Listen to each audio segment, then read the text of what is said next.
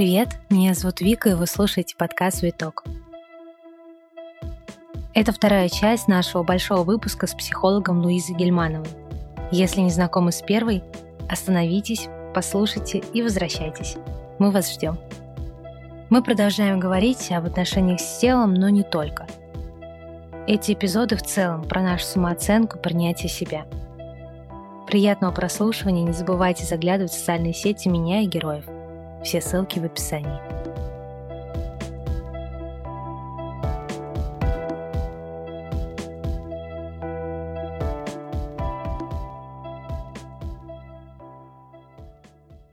Нам написали такую прямо целую историю. Я ее сократила, но, тем не менее, она была достаточно объемной. История заключается в том, что есть девушка, которая очень недовольна своей фигурой, своими складками на животе, на спине, целлюлитом. И есть ее подруга, которая постоянно ей говорит, ну ты что, посмотри на себя, посмотри на модели плюс сайз, посмотри на блогеров, которые фотографируются в нижнем белье и не стесняются, которые подписывают фотографии словами «я и мое тело искусство». Вот тебе нужно выработать такое же отношение. На что, конечно же, эта девушка отвечает, ну вот ты худая, ты с теми самыми кубиками, и тебе это не понять. И у меня два вопроса после этой ситуации. Один который вроде бы как на стороне этой девушки. Понятно, что тяжело слушать от своей подруги с идеальной фигурой, как она пытается убедить тебя в том, что твоя не идеальная по твоим меркам фигура на самом деле прекрасна. И нужно ли тогда слушать этих людей, которые пытаются обесценить твои драматичные, плохие, негативные чувства? Но с другой стороны, тут есть и второй вопрос, потому что со стороны той самой подруги вообще правильно ли она себя ведет и правильно ли она выбирает тот самый инструмент помощи, да, про который мы говорили в начале, что вроде бы помочь как бы и мы не можем человеку, тут его, да, собственные разговоры с самим собой, но с другой стороны мы можем его там поддержать как близкий человек. И если она даже неправильно это делает, то что лучше в такой ситуации? Как лучше поступить? Психолог вообще очень интересная профессия, потому что ты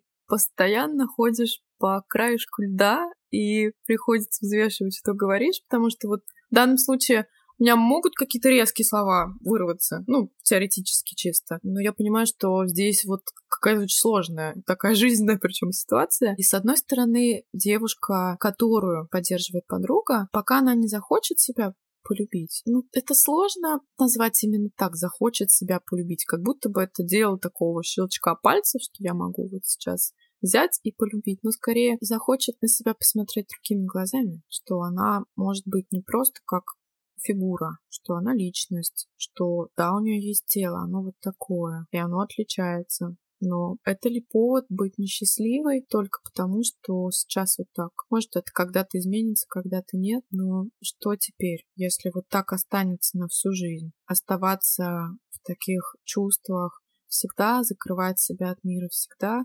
это, безусловно, выбор. Выбор непростой. И оставаться там и себя принижать очень больно. И из этой боли невозможно делать что-то другое. Но жить можно по-другому. Можно попробовать на себя смотреть так, как хочет смотреть. И это далеко не простой выбор, потому что придется сталкиваться, опять же, с тем же обществом. Но я знаю большое количество совершенно потрясающих женщин, далеких от стандартов фигуры, и от них оторваться невозможно. И они просто вот какие-то, не знаю, зажигающие, какие-то горящие. И тело, да, это важно, фигура, простите, это важно. Но это замечается первые несколько минут, может быть, первые несколько встреч, а потом я начинаю смотреть на человека, там что-то другое уже у меня с ним образуется. Так же, как наши любимые э, люди. Да, там могут быть складочки, животики, растяжки, но неужели любящий человек будет обращать на это внимание? Потому что я вижу нечто большее, чем твое тело. Я вижу тебя, я вижу, какой ты, и ты для меня, знаешь, просто сокровище. Я тебя обожаю. Ты такой потрясающий или такая. Ну да, вот есть там какие-то шрамики, но это же ты, я тебя люблю. И вот это очень сложно вот так провернуть с собой. Этому не веришь, когда столько лет тебя кто-то мог шеймить, например, за твое тело, этому просто не веришь. И такая, знаешь, озлобленная кирпичная стенка выстраивается, что, конечно же, тебе просто так говорить, ты не такая. Но через эту злобу можно посмотреть, там обычно очень много боли, про то, что я не такая, и я недостойна любви, меня могут не любить. Ну, вот я никогда не буду такой. И вот если через эту стенку злости как-то достучаться до человека, что я не хочу тебя видеть такой озлобленной и отрешенной от мира, ну, обычно получается достучаться через вот эти же я послания. Слушай, я переживаю, ты для меня цена как человек, как подруга. Я вижу, что ты закрываешься сильно, я вижу, что тебе сложно, и поэтому я стараюсь тебе помочь. То я думаю, лед тронется в какой-то момент. Поэтому то старание подруги, это потрясающе, что она так любит и старается окружить теплом, может быть, чуть-чуть больше о своих чувствах говорить, поменять вектор вот в ту сторону. Ну, мне кажется, это какая-то работа с двух сторон. И больше, конечно, со стороны человека, который это принимает. Сложно поверить в то, что с тобой все в порядке. Но если ты не поверишь, никто тебе наказать это не сможет. Луиси, зацеплюсь за фразу, которую ты произнесла про общество. Ты так мельком произнесла это слово «общество», но я подумала о том, что я работаю в СМИ, и долгое время СМИ, конечно же, транслировал совершенно другой образ женщины. И мы насмотрелись, правда, на эти идеальные картинки, отретушированные без единой складки, без единого намека на какую-то неровность кожи, даже тела. И, конечно же, сейчас, когда СМИ пытаются перейти на светлую сторону и показывать настоящих женщин, да, такие, какие они есть, в этом случае меня, правда, восхищает модель Эшли Грэм, которую, правда, любит глянец, и, и я ее обожаю. И вот удивительно, что СМИ так со скрипом да, долго принимали это решение, что мы покажем вам настоящих женщин, но для меня было сюрпризом то, что настоящие женщины, те, которые эти журналы покупают, вообще не готовы принимать образ настоящих женщин. И это вызывает у них не то, что какое-то отторжение, это вызывает у них злость, это вызывает у них гнев. И когда мы в Инстаграме Гламура опубликовали, я помню, сначала у нас есть два таких поста. Первый пост — это пост в поддержку девушек с акне, когда мы опубликовали фотографии без ретуши блогеров, которые рассказывают о заболевании акне и фотографируют себя вот просто вот так без фейстюна, это была какая-то сумасшедшая реакция в комментариях, когда девушки, женщины писали такое, от чего у меня, как у человека, у которого есть доступ к этому аккаунту, у меня просто вот мурашки бежали, такие неприятные мурашки от шока, от того, что я это читаю. Я помню, что даже репост такой сделал злой к себе в Инстаграм, типа, ну как, как же так, как вы можете такое писать? Ну это же вообще не, не про это. И вот недавно мы опубликовали буквально на прошлых выходных фотографию того самого блогера, про которого ты мельком так упомянула. Блогер Вивиан Хорн, кажется, ее зовут. Она она сфотографировалась с голой спиной, в платье с голой спиной, и у нее там видны эти складочки, фотография, правда, очень красивая, да. И она написала, да, что, ну, если переводить на русский, что вот это мое тело, я искусство я равно искусство. И мы это публиковали. И комментарии, вероятно, пост, э, слава богу, не залетел ни в какие рекомендации и не вызвал такого ажиотажа, как вызвал пост с Акне. Но комментарии, те редкие комментарии, которые там собрались, они тоже ужасные. Я не буду произносить слух, но женщины вот не готовы они смотреть в Инстаграме глянцевого журнала на живых женщин. Там журнал Элли, я помню, сделал обложку с Эшли Грэм, где она обнаженно лежит с ребенком, и тоже какой-то сумасшедший фидбэк от аудитории, что мы не хотим, и мы глянец покупаем не за этим. Вообще есть лекарство от этого для общества? Что нам делать с этим? То есть продолжать, то есть словно если мы будем видеть такие настоящие тела, в какой-то момент вот этот гнев, он перейдет в другую стадию? Или что вообще делать? У меня такой, знаешь, крик души, что делать? Почему женщины так реагируют на то, что они, по идее, видят в зеркале каждый день? Мне сейчас так грустно стало грустно, потому что я тоже репостнула эту фотографию. Я в таком жутком восторге была от обнаженной Эшли Грэм на обложке. Я просто была вау, что наконец-то все начало двигаться. И в Европе это быстрее, это легче происходит, что люди принимают. В России это сложно. И поэтому, наверное, просто я с каким-то чудовищным количеством женщин сталкиваюсь, которые мне говорят, я себя не принимаю, я не могу. И мне кажется, это такая боль. Люди не принимают то, что делает им больно, потому что эта информация заставляет посмотреть на себя, как на живого человека, у которого могут быть складочки, растяжки, который не идеален и в этой своей неидеальности уязвим. И есть такая огромная индустрия уже очень-очень много лет, да, похудей, там, сделай подтяжку, измени внешность, сядь на спорт так очень плотненько, ты сможешь изменить свою фигуру, у тебя есть надежда на чудо тебя есть надежда на лучшую жизнь. А тут взяли, отобрали вот эту вот такую важную, классную идею. И во что верить-то? И что я вот здесь остаюсь, и моя жизнь не будет представлять ничего того, что я себе рисовала, этих замков не будет конечно, это будет злость вызывать. И когда я смотрю на этих женщин, которые агрессируют и шеймят других женщин, я думаю о том, как больно тем женщинам, которые агрессируют внутри. Скорее всего, они так жестко к себе относятся. Человек счастливый очень неудобный, и он очень такой непокупающий, ничего не хочет он менять. А если хочет, ему ничего для этого не нужно, он возьмет это и сделает. Счастливый человек никогда не будет больно делать другим. Он просто не поймет, например, может даже высказать свое мнение, если его просят, и пойдет дальше заниматься более важными делами для себя самого. Но если это болит, и эта рана невозможно как-то пульсирует, я не могу об этом молчать, я об этом кричу, я ненавижу других, мне больно. И вот в этом месте очень много вопросов сразу как-то слетают. Сразу становится понятно, почему это происходит. И мне кажется, есть лекарство время. Я очень верю в то, что время изменит, время сделает нас более осознанными, что эта уязвимость станет какой-то силой, а не чем-то слабым. Есть совершенно потрясающие книги Брина Браун. Я сейчас читаю вторую или третью уже ее. Она рассказывает про стыд и про уязвимость, что уязвимость — это огромная сила, потому что когда я говорю открыто о своем стыде, когда я говорю о том, что может вызвать какую-то реакцию, когда я говорю про то, что мне в себе не нравится и что я осуждаю в себе, эти удивительные чувства могут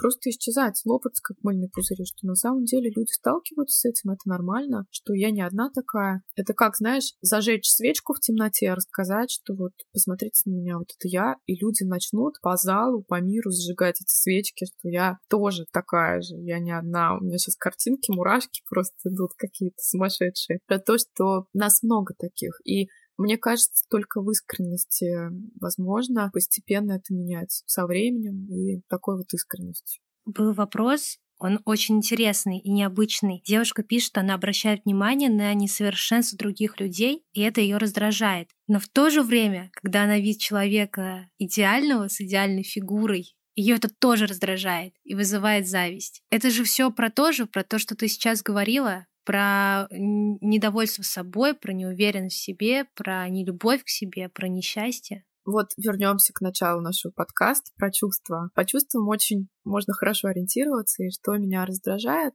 скорее всего, задевает какую-то важную мою ценность. Меня, может быть, что-то я не хочу принимать, это меня как-то угрожает. Ну, то есть есть какая-то угроза, либо что-то такое вот важное трогают во мне. И когда эта девушка говорит о том, что она чувствует раздражение, видя неидеальные тела, и раздражение, когда она видит что-то идеальное. Я тут тоже немножечко так фантазирую, и мне кажется, что что-то там про себя она узнает. То есть ее раздражает не идеальность других, потому что она не принимает, возможно, идеальность в себе, и раздражает идеальность других тел, потому что она до этой идеальности не может никогда идти. Видимо, очень хочется. И хочется из позиции надо, должна, я обязан так выглядеть. Если я так не буду выглядеть, что-то произойдет или не произойдет. Очень много прям напряжения вот в этой теме. Очень много такого, знаешь, комка, вот как будто меня сжали. Я такая вся напряженная напряженная, я не могу вести себя расслабленно. У меня много злости вылезает, потому что что-то важное для меня вот не происходит. Нет в этом какой-то вот жизни расслабленности. Там прям такое что-то. И в первой и во второй частях этого подкаста мы обсуждаем любовь к себе. Попробуйте начинать каждый день именно с этого – проявление любви к самому себе. И завтрак может стать одним из самых верных способов. Спонсор нашего сегодняшнего выпуска – йогурты Эпика – и я уверена, что вы о них прекрасно знаете сами. Они частый гость моего завтрака, а завтрак – мой любимый прием пищи. Своеобразный ежедневный ритуал, который позволяет замедлиться и посвятить время себе. Я включаю музыку или подкасты «Привет коллегам», которые будут играть на фоне. Завариваю чай, у нас обширная коллекция дома и выбираю вкус йогурта. Запоминайте мои любимые, которые я точно рекомендую попробовать. Лавандовый с голубикой, персиковый с жасмином и клубничный с розой. Только вслушайтесь в эти сочетания. А сейчас без ложного лукаса скажу, йогурты Эпика созданы не только для завтрака. Натуральный без сахара можно использовать в качестве добавки к любому приему пищи. Это мой любимый лайфхак. Приятного аппетита и прослушивания. Следующий вопрос. Я его читала и узнавала себя, ну, пару лет назад точно. Это просто сейчас я сижу, знаешь, чуть приболевшая, в толстовке, без макияжа, с хвостом и вообще не, не переживаю по этому поводу. Но какое-то время назад, даже для звонка да, по видеосвязи, я бы пошла переодеваться, причесываться, краситься, даже если звонок будет длиться там 15 минут.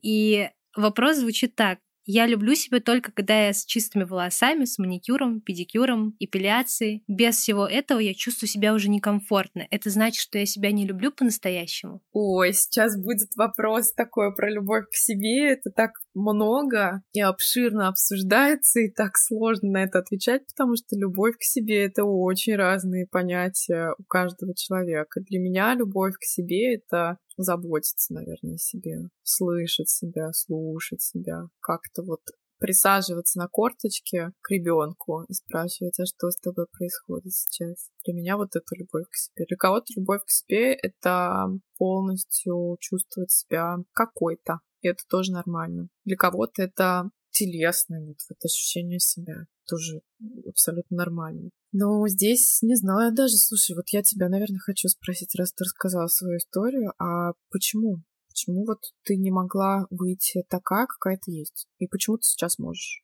Тоже вопрос, на который, мне кажется, надо подумать, потому что и я часто себе задаю этот вопрос. Не именно в такой формулировке, но тем не менее мне хочется исследовать эту тему, вообще отношение к себе и в какой момент оно стало другим, а оно правда стало другим, и я это знаю. Долгое время мне казалось, что очень сильно на это влияет Антон, который рядом и все время говорит, что я потрясающая, что я всегда хорошо выгляжу, неважно, что у меня там на голове, что на мне надето. И мне казалось, ну то есть я правда очень долго связывала связывала вот эти два фактора, что у меня получается себя любить, потому что рядом есть человек, который меня вот стопроцентно принимает безусловно. В какой-то момент мне показалось, что, наверное, это не совсем правильно, что я так сильно завишу от человека рядом, завишу в том плане, что мне очень важно, что он меня такой любит, и если представить в страшном сне, что вот это вот слагаемое моей жизни по имени Антон убрать, что тогда, да, будет и с моей самооценкой, там, и с моим ощущением себя и так далее. И вот мне кажется, тот момент, когда я это осознала, я начала вот в эту тему поглубже идти и копаться. Мне помогла исключительно, ну вот прямо тренировка, такого вот прям отрубал я от себя этот перфекционизм насильно, что мне очень было важно, чтобы у меня всегда был идеальный маникюр. Вот прям поэтому, когда я прочитала этот вопрос, я подумала, о, это же я. То есть мне было супер важно, чтобы был маникюр, педикюр, та самая чистая голова, та самая эпиляция. В общем, все, про что написали, вот это правда я какое-то время назад. И карантин, когда он случился, меня так сильно поколебал. я помню, что я сидела и говорила Антону, подожди, но как же я не смогу пойти в салон красоты? Но это же невозможно. Я говорю, ну нет, мне нужно найти какой-то способ, мне нужно найти мастера, который приедет. Я говорю, я не смогу без педикюра, я не смогу без маникюра, а как же так? И мне помогло в этом плане, что год назад я отказалась от гель-лака в пользу того, что мне правда стало важно вот это здоровье, да, тела. Я подумала, я потерплю, я буду ходить там чаще, я буду ходить без идеального красного покрытия, я потерплю, и я, я себя, правда, полюбила вообще без покрытия на руках. Мне кажется, кто-то будет слушать и думать, вот ерунду вообще говорит про какое-то покрытие, про маникюр. Но мне настолько это было важно, вот я сейчас даже вспоминаю и улыбаюсь. И вот когда этот нас всех закрыли в марте, и салоны невозможно было посещать, я помню, что я со слезами на глазах заказывала в онлайн-магазине апельсиновые палочки, мне казалось, что это страшный сон сбывается в моей жизни. Я так много мыслей было. Когда ты об этом рассказывала, но все сводились, знаешь, к опорам. У нас же тоже есть опоры в плане своей внешности, в плане понимания любви к себе. И часто эти опоры, действительно опоры, я на них беру и ложусь, и все, вот они со мной рядом, они меня держат. Потом одну начинают молоточком ломать, она разрушается, и остаются другие. И мне кажется, важно иметь такие опоры, которые не разрушатся. Просто твоя опора, она разрушалась, она так вот оп, и получилось что ее нет, вынуждена. И все, да, равновесия тоже. На какое-то время равновесия тоже нет. Но у тебя другие какие-то важные опоры были, и еще, возможно, они формировались со временем. Ну, то есть они же тоже могут меняться, эти опоры. Мне очень близка, на самом деле, твоя история, и у меня такая же была опора на фигуру. Почему я вообще работаю в этой теме? Потому что у меня был опыт расстройств пищевого поведения, долгий опыт, около пяти лет ну, то есть не такой долгий, как бывает у женщин, но он был достаточный. И в этот момент я себя чувствовала красивой, ну, наверное, дня 4 в году, может, 7. По особенным случаям только на каблуках, только с идеальным маникюром, только какой-то просто вот божественно идеальный. Остальные дни я пахала, я могла не есть, потому что, а что это, зачем есть? Я работала там на каких-то чудовищных работах, на нескольких. Я себя вообще никак не отдыхала, не давала себе отдыхать. И были опоры вот в виде внешности такой вот идеальной внешности, картинки, потому что в тот момент моему окружению это было важно. И я так чувствовала, что это важно. То есть такой вот у нас ну, случился матч в этом месте. И мы как-то вот вместе сходили, что да, внешность это важно. Все. От меня требовалось, я считала, что это нужно. И Потом, что произошло, мое окружение резко сменилось, и я поправилась очень сильно в тот момент. И все, моя опора рухнула, а кроме нее ничего не было. Это такой страшный период в моей жизни, когда ты просто не понимаешь, что творится. Просто вообще не понимаешь. У тебя просто вверх дном все перевернулось, и что происходит там, что как. Причем поправилась, я сейчас смотрю, килограмма на три, что ли, на четыре, не так много, как кажется. Но я за счет того, что у меня была спортивная булимия очень долго, я очень сильно текла. И ну, это мне казалось, что все кошмар. И с того момента выкарабкиваясь, я начала думать, а вообще опора на внешность это нормально? Я буду стареть, я буду полнеть, я буду рожать детей, у меня будут появляться растяжки, возможно что-то с моим телом будет случаться, потому что я не могу его контролировать. Никак. Я могу о нем заботиться, я могу носить прекрасную, красивую одежду, эта потребность совершенно замечательная.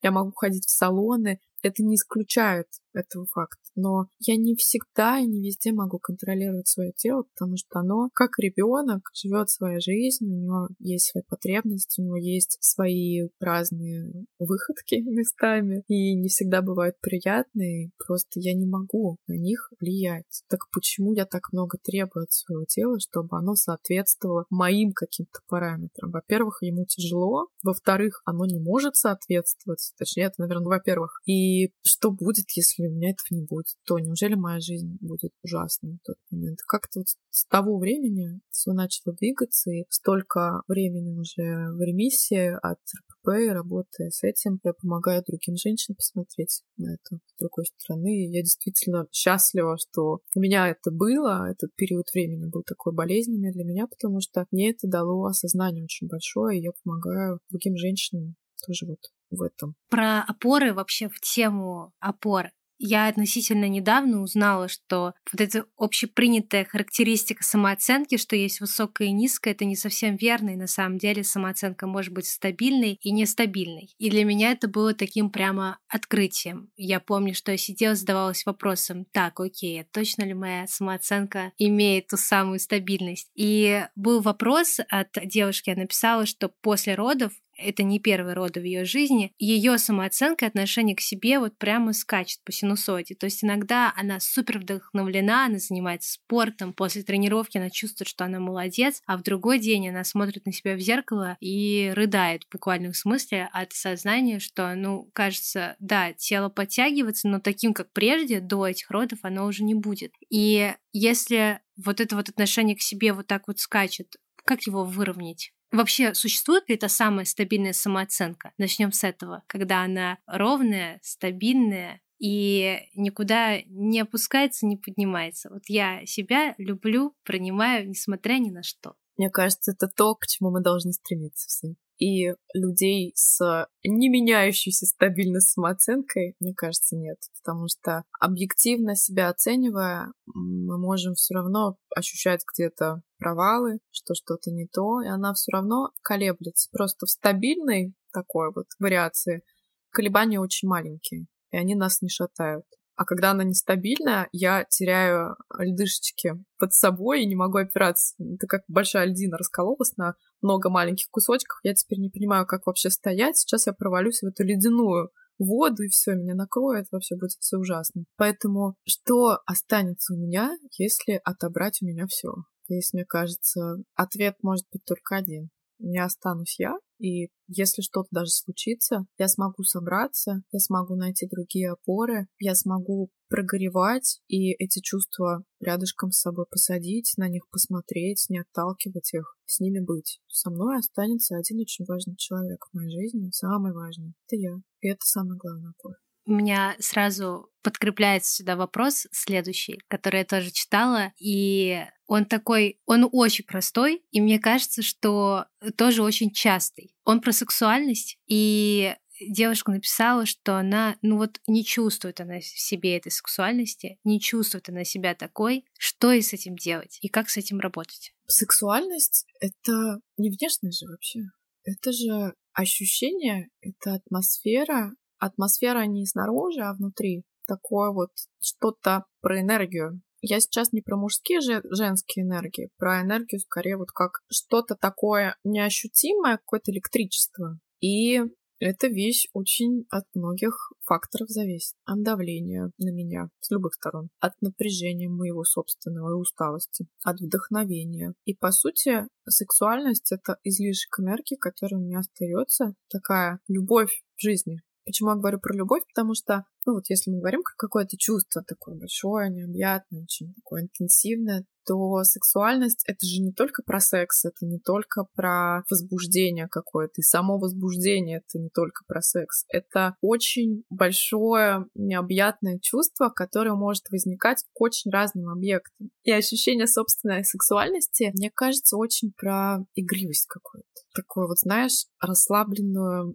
гибкость, в которой очень много спонтанности, игры, такое вот приглашение поиграть. Что-то в жизни, например, происходит, и я гибко отношусь к этим событиям, к этим обстоятельствам, я могу как-то адаптироваться и э, что-то такое вот, вот сделать, как-то пригласить, как-то себя повести, что это будет такое вот возбуждающее, то есть что у меня в тот момент возникает прилив энергии. Если этой энергии нет, если нет этого электричества, значит, что-то там ему не дает появляться. Почему-то его нет. И мне кажется, копать нужно вот в ту сторону в первую очередь. А где моя энергия? А куда я ее сливаю?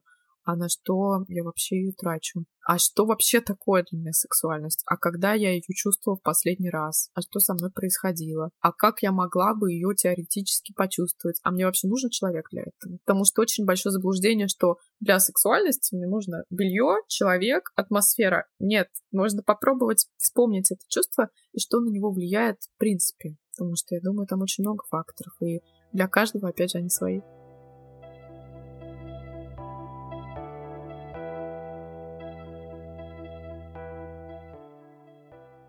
Завершающие вопросы. Вот тот вопрос, который я хочу сейчас задать, он очень общий, и мне кажется, он объединяет вообще вот все, о чем мы сейчас говорили, но чтобы ты так немножко структурировала и подытожила. Он звучит так: умом я понимаю, что тело нужно любить, но на деле ну вот вообще не получается. Вот с чего начинается этот путь любви к своему телу?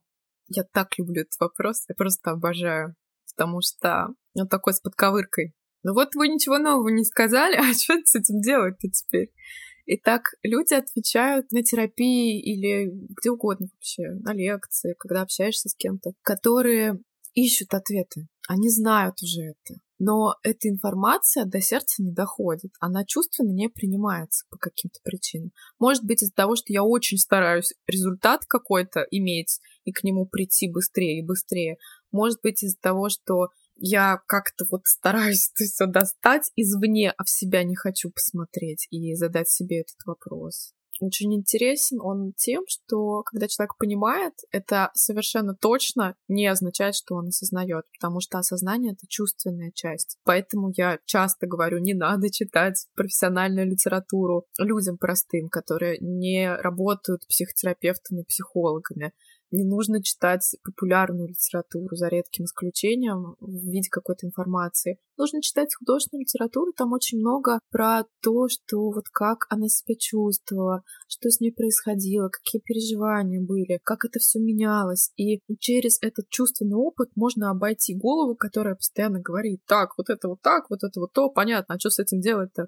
Можно это просто почувствовать. От сердца к сердцу это перешло, я начинаю распаковывать эту информацию, потому что есть какой-то чужой опыт, я его могу просто так забрать. Насильно это сделать невозможно. Захочешь, не сможешь. То есть все вот эти вот структурные подходы, имея медицинское высшее образование, имея такой логический мозг, я понимаю, про что болит у этих людей, которые очень хотят знать ответы. Но так не работает.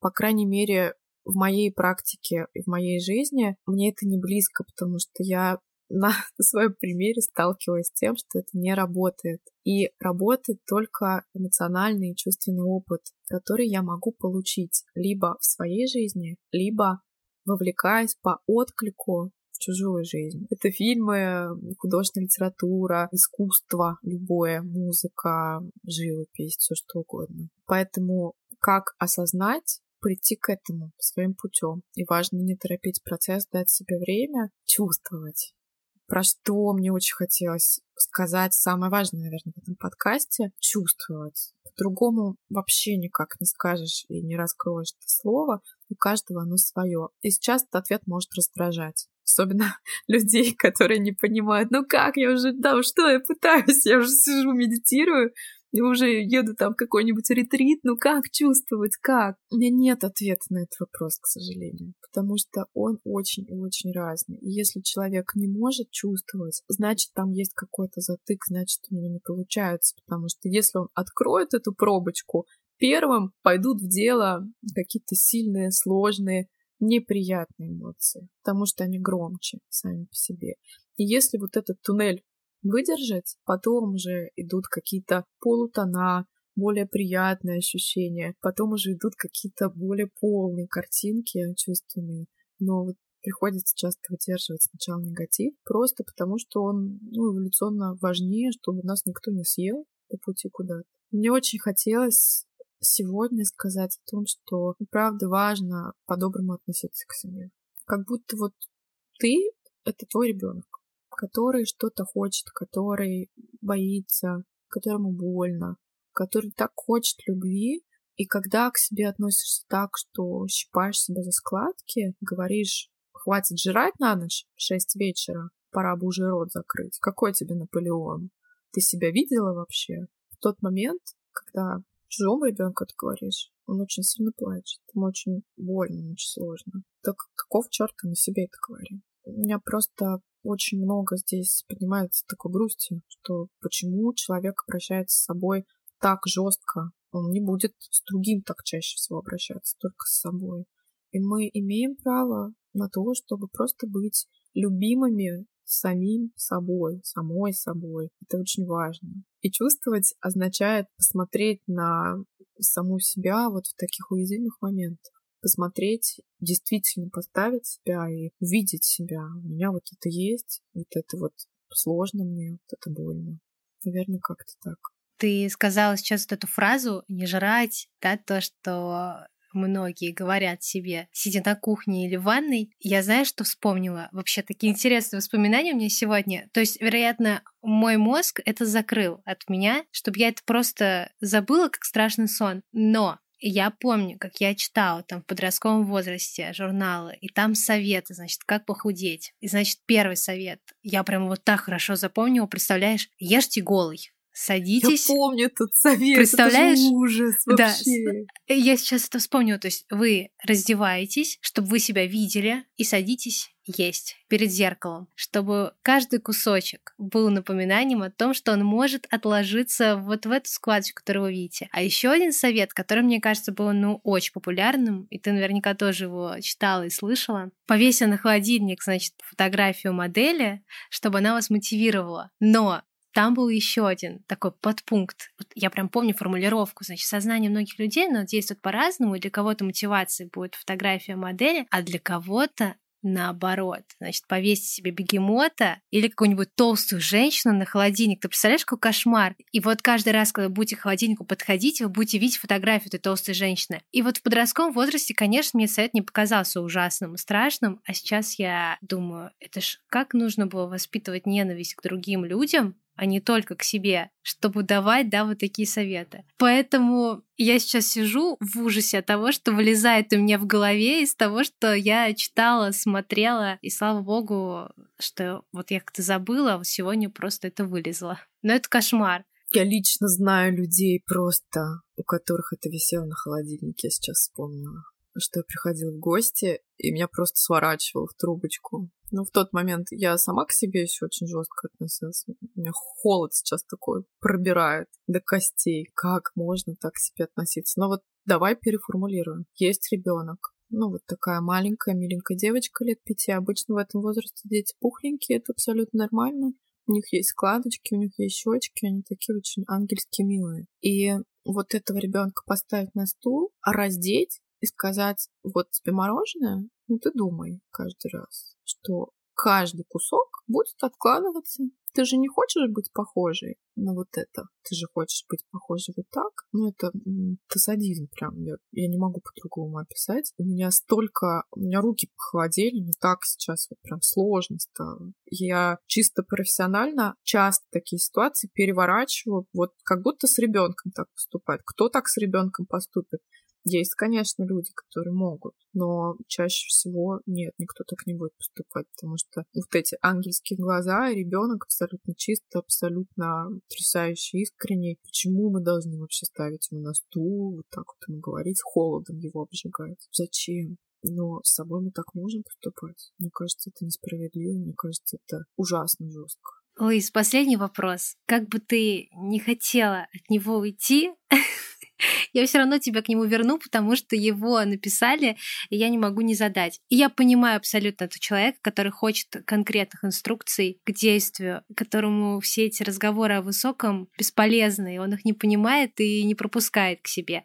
Тем не менее, вопрос звучит так. Есть ли какие-то практики, какие-то вещи, которые мы можем делать каждый день для себя, чтобы вот этот вот контакт с телом, его наладить, укрепить, и чтобы он был в нашей жизни постоянно. Вот какое у тебя к этому отношение, и можешь ли ты сказать? Ну, почему нет?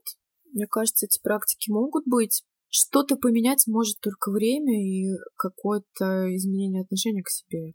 Практики могут завести этот процесс, например если нет возможности работать с психологом, почему нет? Но опять же, вот одна из моих любимых практик — это пробовать к себе относиться как к ребенку. Прям, знаешь, я знаю, что это иногда выглядит как какой-то бред, это слышится, что там какой ребенок, о чем вы говорите, боже мой.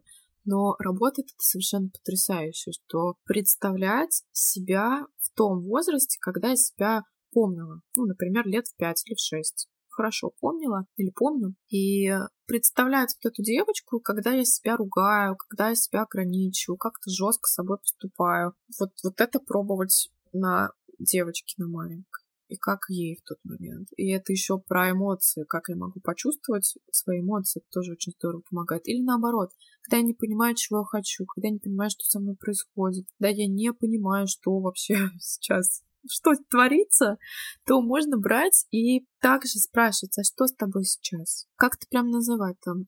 Маленькая Маша, я вижу, что ты очень грустишь. Что с тобой происходит? Как ты себя чувствуешь, что тебе сейчас нужно. И это помогает очень. Есть еще такая практика, она мне тоже очень нравится. Мы себя ругаем обычно телесно, что ага, там вот, вот это, вот то, там какие-то некрасивые у меня бедра, пальцы на ногах, не знаю, там все что угодно, шея ужасная, там все, что я могу вспомнить, я начинаю ругать. Но мы никогда не замечаем вещи, и такие вот маленькие детали или не маленькие, которые нам нравятся. И можно пробовать каждый день, начинать с того, что или заканчивать, что мне нравится в себе, рассматривать это перед зеркалом. Условно подходить к зеркалу и когда я чищу зубы, смотреть, а что мне нравится в моем лице больше всего. Сначала будет странно и сложно, но потом я буду замечать, что ой, у меня такие веснушки интересные, оказывается. Это может быть какая-то мелочь абсолютно. Или, а мне вообще-то всегда нравился мой рост волос. У меня такой лоб высокий, вот кажется. Или у меня такой смешной затылок, там всегда есть какая-то прядь, которая выбивается. И вроде бы она такая вот неуместная, нелепая, а мне она так нравилась всегда. Какую-то мелочь, и начать ее очень сильно хвалить. Или, боже мой, у меня такая красивая улыбка, там, я носила брекеты, и не зря, потому что сейчас у меня просто вот голливудская улыбка, я так ей любуюсь каждый раз, и все, и начинаем хвалить, хвалить, хвалить вот это место, и это все начинает как-то вот постепенно расти по направлению ко всему телу. Это очень здорово работает, очень простая практика, и очень мало кто ее делает. И, например, могу еще рассказать что-нибудь про, про тело. Мне очень нравится момент объятий. Если мы говорим про что-то очень простое, когда плохо не понимаешь, что с тобой, или грустно, прямо тебя обнять. Прям руками взять свои плечи, как будто бы обнимает другой человек. У нас мозг очень умный и очень интересный, но он не всегда понимает, где правда, а где нет. И воображение может так обманывать мозг, и можно какие-то вещи делать. И вот телесно, когда я себя глажу, я вроде бы чувствую, что это я, но при этом физиологические реакции происходят такие, как будто бы меня касается другой человек, и я успокаиваюсь. И это даже очень круто работает при бессоннице. Да, просто себя начинаешь гладить по плечам, например, как-то вот просто рядышком с собой быть телесно, успокаивать, очень-очень отпускает, очень-очень как-то становится сразу тепло. Мне бы очень хотелось, чтобы каждый человек к себе добрее относился. На этой ноте добрый мы заканчиваем. Спасибо тебе большое. Мне было очень интересно и вот правда тепло очень. Спасибо тебе большое, что позвала. Я просто в восторге от нашего сегодняшнего разговора. Он такой какой-то вот прям теплый, прям по душам мы с тобой поговорили. Я надеюсь, э, те люди, которые будут это слушать, тоже смогут вот окунуться в эти чувства, которые я сегодня испытала. Мне потому что безумно хорошо было.